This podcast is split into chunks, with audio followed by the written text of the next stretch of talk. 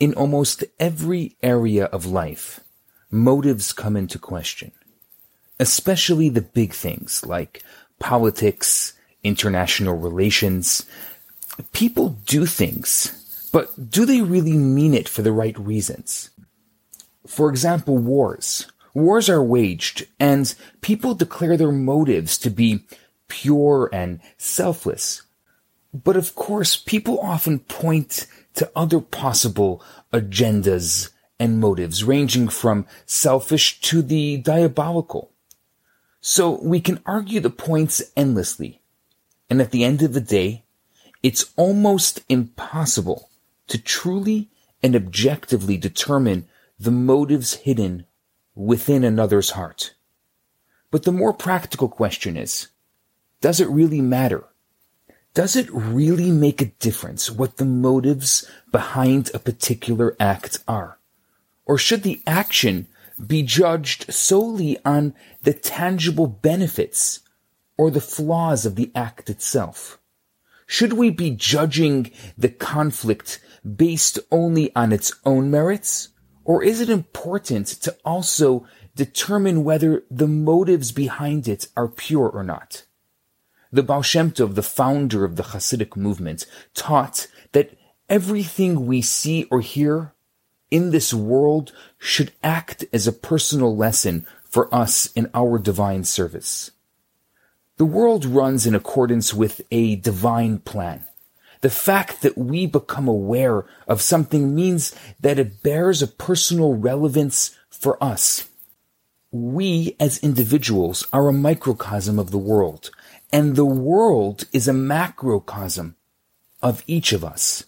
The existence of issues or problems in the larger arena of the world should make us aware of the need to cleanse ourselves of our internal manifestations of those same flaws.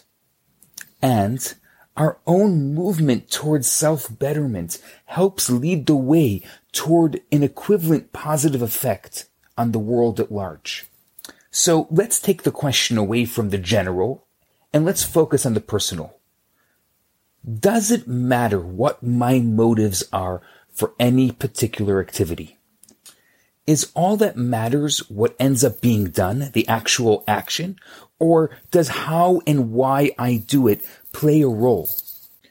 Do we say that the ends always justifies the means? Or do we demand honestly and, and purity of motive all the way through? So, as with most intangibles, there really isn't a black and white answer. So, let's look at the perspectives offered in our tradition. So first, as always, relevant lessons can be found in this week's Torah portion. This week's portion is called Shemini. It discusses the defining characteristics that make an animal kosher. In order to be kosher, an animal must possess split hooves and has to chew its cud. See, the verse, when it refers to kosher and the split hooves and chewing its cud, it concludes that these signs are intended to distinguish between the impure and the pure, between the animal that may be eaten and the animal that should not be eaten. Kabbalah teaches that these characteristics are intended to be a litmus test for more than just the food we eat. In everything that we do, we need the ability to distinguish between the impure and the pure. This is determined through two steps. The first, it has to have split hooves. When we pursue only a single direction, when everything we do falls within the same framework, the same rubric, there can be no certainty as to the purity of motive. We may be constantly studying simply because of an academic bend of mind. Or we may be constantly out there giving to others simply in a quest to quiet an active and giving conscience. The only way we can be certain of holy and pure selfless motives is when we see an even interest in different and even opposing directions. So only then can we be sure that the driving inspiration behind these activities is the spiritual motive behind them rather than our personal feelings or our personal inclination or direction. Now let's look at the second part. It has to chew its cud. It has to ruminate. Whenever we want to do something, to truly be certain it's kosher, we can't rely on our first inclination. Take some time. Chew it over. Examine it. Why do I want to do this? Am I trying to elevate it to a higher spiritual level? Or am I just lowering myself to the status of the animal? Am I sure that there's nothing impure about my motives? Am I certain that I have no personal agenda, merely hiding behind the guise of religion or spirituality or good character traits? And only after this self-examination can I hope to be sure that I'm doing the right thing. There's actually an interesting statement in the Talmud, which seems to lend credence to both sides of the argument. The Talmud talks of this Rabbi Nachman Bar Yitzchak. He says, a sin committed with an honorable intent is greater than a mitzvah, a deed without proper intent. So, can this be true? Did Rabbi Yehuda say, in the name of Rav, a person should always involve himself in the pursuit of Torah, the study of Torah, and the fulfillment of the deeds of mitzvot, even without the proper intent, far from the improper intent, he will eventually reach the proper motives? Indeed, the Talmud says, Rav Nachman's statement should be read as great as the mitzvah without proper intent. So, within that statement, there seems to be some support both for primarily focusing on the motive rather than the actions themselves, as well as for, in certain instances, arguing that when it's important, that it's the right thing be done regardless of motive or intent. And then there's an involved discussion in the Talmud regarding whether our fulfillment of deeds of mitzvot require intent or not. But there's one commandment that certainly doesn't. When you're harvesting a field, and there's a mitzvah not to go back and pick up the individual sheaves that have been forgotten and left behind, or the individual stalks that have fallen to the ground.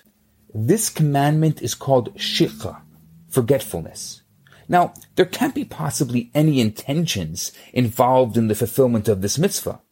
If he intended to leave them behind, they were not forgotten. So obviously in this case, we, we can ignore the motive or the lack of motive and focus solely on what actually happened. In fact, the sages take this idea even further. If we lose a coin in the street and a poor person is the one to find it, it's considered as if the person has fulfilled the mitzvah of tzedakah, of charity. He didn't know anything about it. He certainly didn't even intend to drop it and there was no way he could have known who would be the person to pick it up. But the person's intentions aren't the issue in this regard. What is important is that the poor person be fed. And if indeed he is, then it's not important what or why the person giving was thinking, even if he didn't know it all. Now, I'm not going to provide any conclusions to this entire argument. There are a lot of other quotations and supports that can be offered for each of the positions. What definitely seems to be certain is that when weighing the person's own worthiness, when weighing our worthiness, the motives behind our behavior, it's extremely important. But in some contexts, what is important isn't necessarily whether this person can be judged to be righteous or not. What is important is the realities of the situation. And though the person may be judged for their impurity of motives, the acts may be viewed as positive nonetheless. There's a beautiful story of Rabbi Shneur Zalman of Liadi, the Alter Rebbe. One of his students came to him and said uh, he was giving a lot of money to a local orphanage, but he had the wrong intentions. He confided with the rabbi that he was really doing it because it felt good. The rabbi smiled and said, The hungry mouths don't think about your intentions when they're eating. So, regardless of the conclusions or how we can feel about the issues and how they apply to our lives and to the present day, there's no in question that ensuring personal purity of motive in everything we do is worthwhile. And that it's surely going to help us bring even more light and positivity into the world. But at the end of the day, our Jewish value is the value of action. So the things that we do matter most. If you have the right intention but never get it done, you never got it done. You can't say, oh, but I didn't have the right intention. I didn't feel like it was the right thing to do at this moment. The fact of the matter is the deed, the goodness that you could have done or were supposed to do never got done. And it's our job to bring light and positivity into the world and make this world a better place. So obviously we want to have the right motive. We want to have the right intention. But if we get the job done without the right intention, without the mo- right motive, we still merit that we gave tzedakah, we gave charity. And you never know what the result of that action could bring. And hopefully the result of that action will bring us to a state where we can have the right motive and the right feeling. I'm Rabbi Yisrael Bernath. Shabbat Shalom. Hi, Rabbi Bernath here. I have some great news for you. My popular four week course, Kabbalah for Everyone, is available right now for free for the next 50 people who download it. All you have to do is go to www.theloverabbi.com, scroll to the bottom of the page, and you're going to see the download button right there. In this course, I talk about the Kabbalistic secrets to relationships, to wealth, to happiness, and balance. This special offer has been dedicated in loving memory of Ellie Dorfman. I look forward to hearing from you and hope you enjoy the course. Now on to today's episode.